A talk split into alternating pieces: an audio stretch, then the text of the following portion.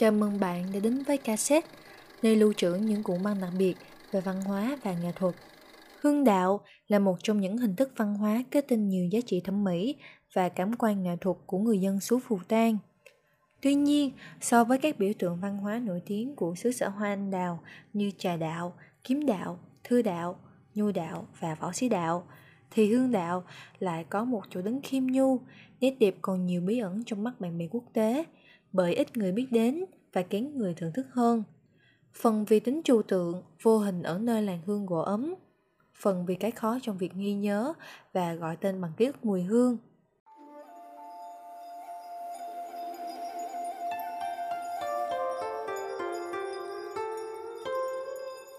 Hương đạo được biết đến là nghệ thuật thưởng hương xuất hiện tại xứ Hoa Anh Đào cách đây hơn 1.000 năm. Lịch sử phát triển của bộ môn này gắn liền với sự thịnh hành của Phật giáo trong văn hóa Nhật Bản.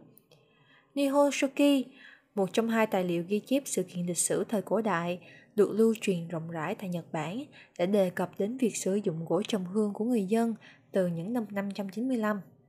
Theo đó, khởi nguồn của hương đạo có mối quan hệ mật thiết với sự sùng bái Phật giáo thời kỳ Asuka. Đặc biệt, vào khoảng thời gian trị vì của Suiko Tenno, nữ thiên hoàng đầu tiên trong lịch sử Nhật Bản, việc sử dụng hương trầm càng được xem trọng. Bây giờ, có một phiến gỗ lớn trôi dạt vào bờ biển đảo Awachishima thuộc tỉnh Hyogo, được người dân trên đảo mang về làm củi. Nhưng khi cho vào bếp lò, họ vô cùng kinh ngạc với hương thơm tỏa ra từ đó và quyết định tiến nhân lên thiên hoàng Suiko. Đến năm 752 thuộc thời kỳ Nara, cùng với đạo Phật, các công thức bào chế hương liệu gồm trồng hương, xạ hương, nhu hương, quế bì đã được thiền sư giám chân của nhà đường truyền bá vào Nhật Bản. Đến triều đại Heian, hương đạo dần quen thuộc với giới quý tộc Nhật Bản và trở thành một phần không thể tách rời trong gia đình các lãnh chúa phong kiến daimyo. Họ có sở thích hòa trộn và đốt những mùi hương yêu thích để chúng bám vào trang phục và bao phủ không gian sống. Heian cũng là thời kỳ mà việc kết hợp hương liệu theo mùa bắt đầu xuất hiện tại xứ sở Hoa Anh Đào. Mỗi hương thơm sở hữu đặc tính riêng biệt, đại diện cho vẻ đẹp tinh khôi của bốn mùa trong năm và gắn liền với nhận thức con người về thời gian. Trong thời kỳ này, việc tặng hương liệu kèm theo một bài thơ cho nhau rất phổ biến. Bước vào thời kỳ Kamakura, hương đạo mang trong mình nét đẹp hài hòa giữa tinh thần võ sĩ đạo và triết lý thiền tông của Phật giáo. Trước lúc xông pha chiến trận, người võ sĩ luôn sử dụng hương thơm để thanh lọc áo giáp và vũ khí chiến đấu. Họ tin rằng hương thơm có sức mạnh bảo vệ và giúp họ giành được chiến thắng. Bên cạnh đó, cái đích cao nhất của thiền tông là sự giác ngộ, con người phải thoát khỏi tầm thường, nhỏ nhen, giải phóng cơ thể và đánh thức sức mạnh tiềm ẩn.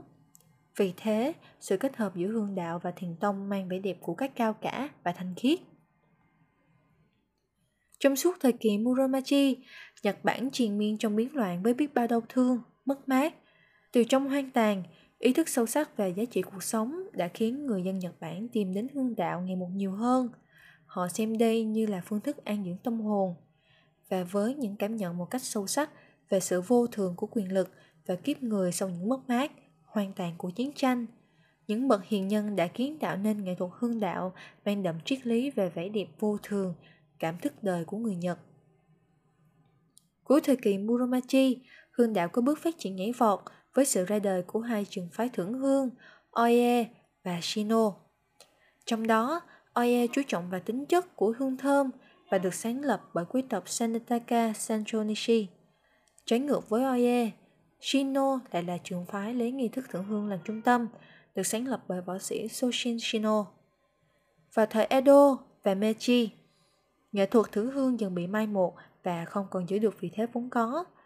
Mãi cho đến đầu thế kỷ 20, bậc thầy hương đạo Kito Yuichiro mới mang tinh hoa văn hóa này quay trở lại bằng cách kết hợp phương thức hòa trộn mùi hương truyền thống với các hương thơm hiện đại để chúng dần hòa nhịp vào cuộc sống của người dân Nhật Bản.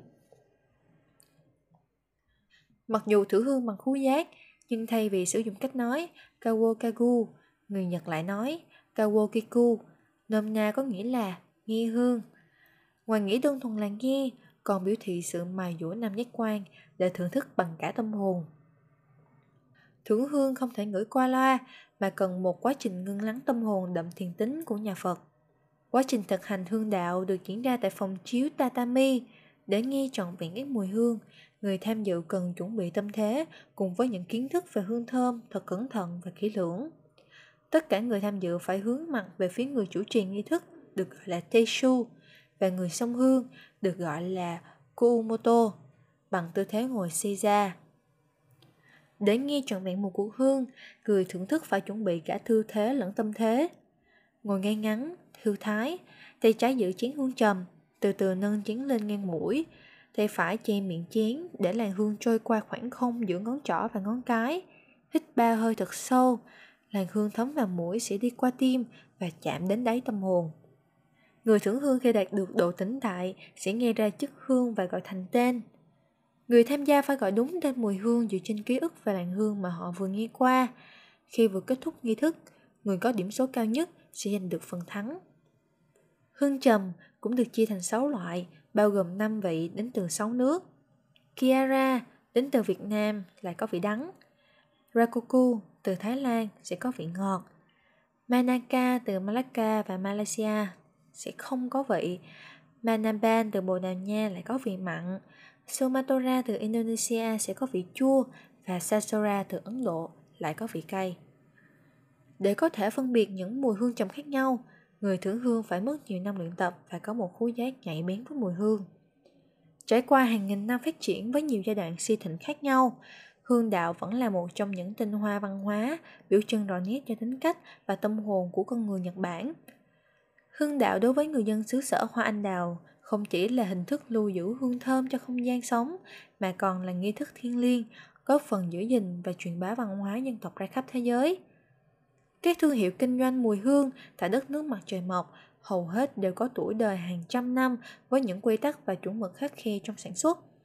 Từ những năm 1500 đến nay, thành phần tạo nên mùi hương dường như không có sự thay đổi. Nguyên liệu chủ yếu là các loại gỗ thơm, quý hiếm, nổi tiếng nhất là Kiara hay còn gọi là kỳ nam, loại gỗ cao cấp và có giá trị nhất, được người dân Nhật Bản vô cùng trân quý. Trong môn cờ tướng, cờ vua, người được xem là đánh giỏi nhất sẽ được phong tặng biệt hiệu là kỳ thủ. Còn môn bida, biệt hiệu sẽ là kỳ cơ. Thì kỳ nam là cái tên mà giới chuyên gia đặt cho một loại trầm thường hạng bậc nhất trong các loại trầm. Người ta nói rằng trong 10.000 cây có trầm thì mới có một cây có kỳ nam – để thấy được mức độ quý hiếm của kỳ. Vì quá trình hình thành khác nhau nên tinh chất của kỳ và trầm cũng khác và giá của kỳ cũng cao gấp 10, 20 lần trầm hương. Thông thường, mức giá trầm kỳ nam dao động từ 100.000 đến 500.000 USD một kg, thậm chí còn cao hơn tùy vào mức độ quý hiếm của từng hạng kỳ. Tại Việt Nam, từ xưa tới nay chúng ta đều dùng nhang cho việc thờ cúng, cũng như nguồn gốc của tục túc nhang trên thế giới, trước tiên là phục vụ cho hoạt động tín ngưỡng thờ cúng.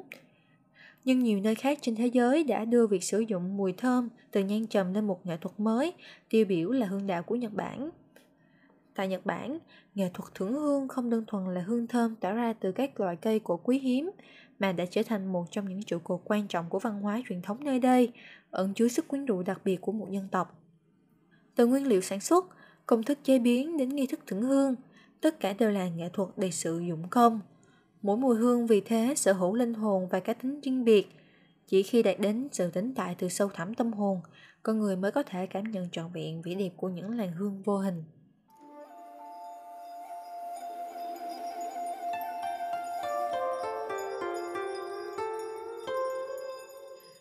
Cảm ơn bạn đã ngồi xuống và lắng nghe những chia sẻ từ ca.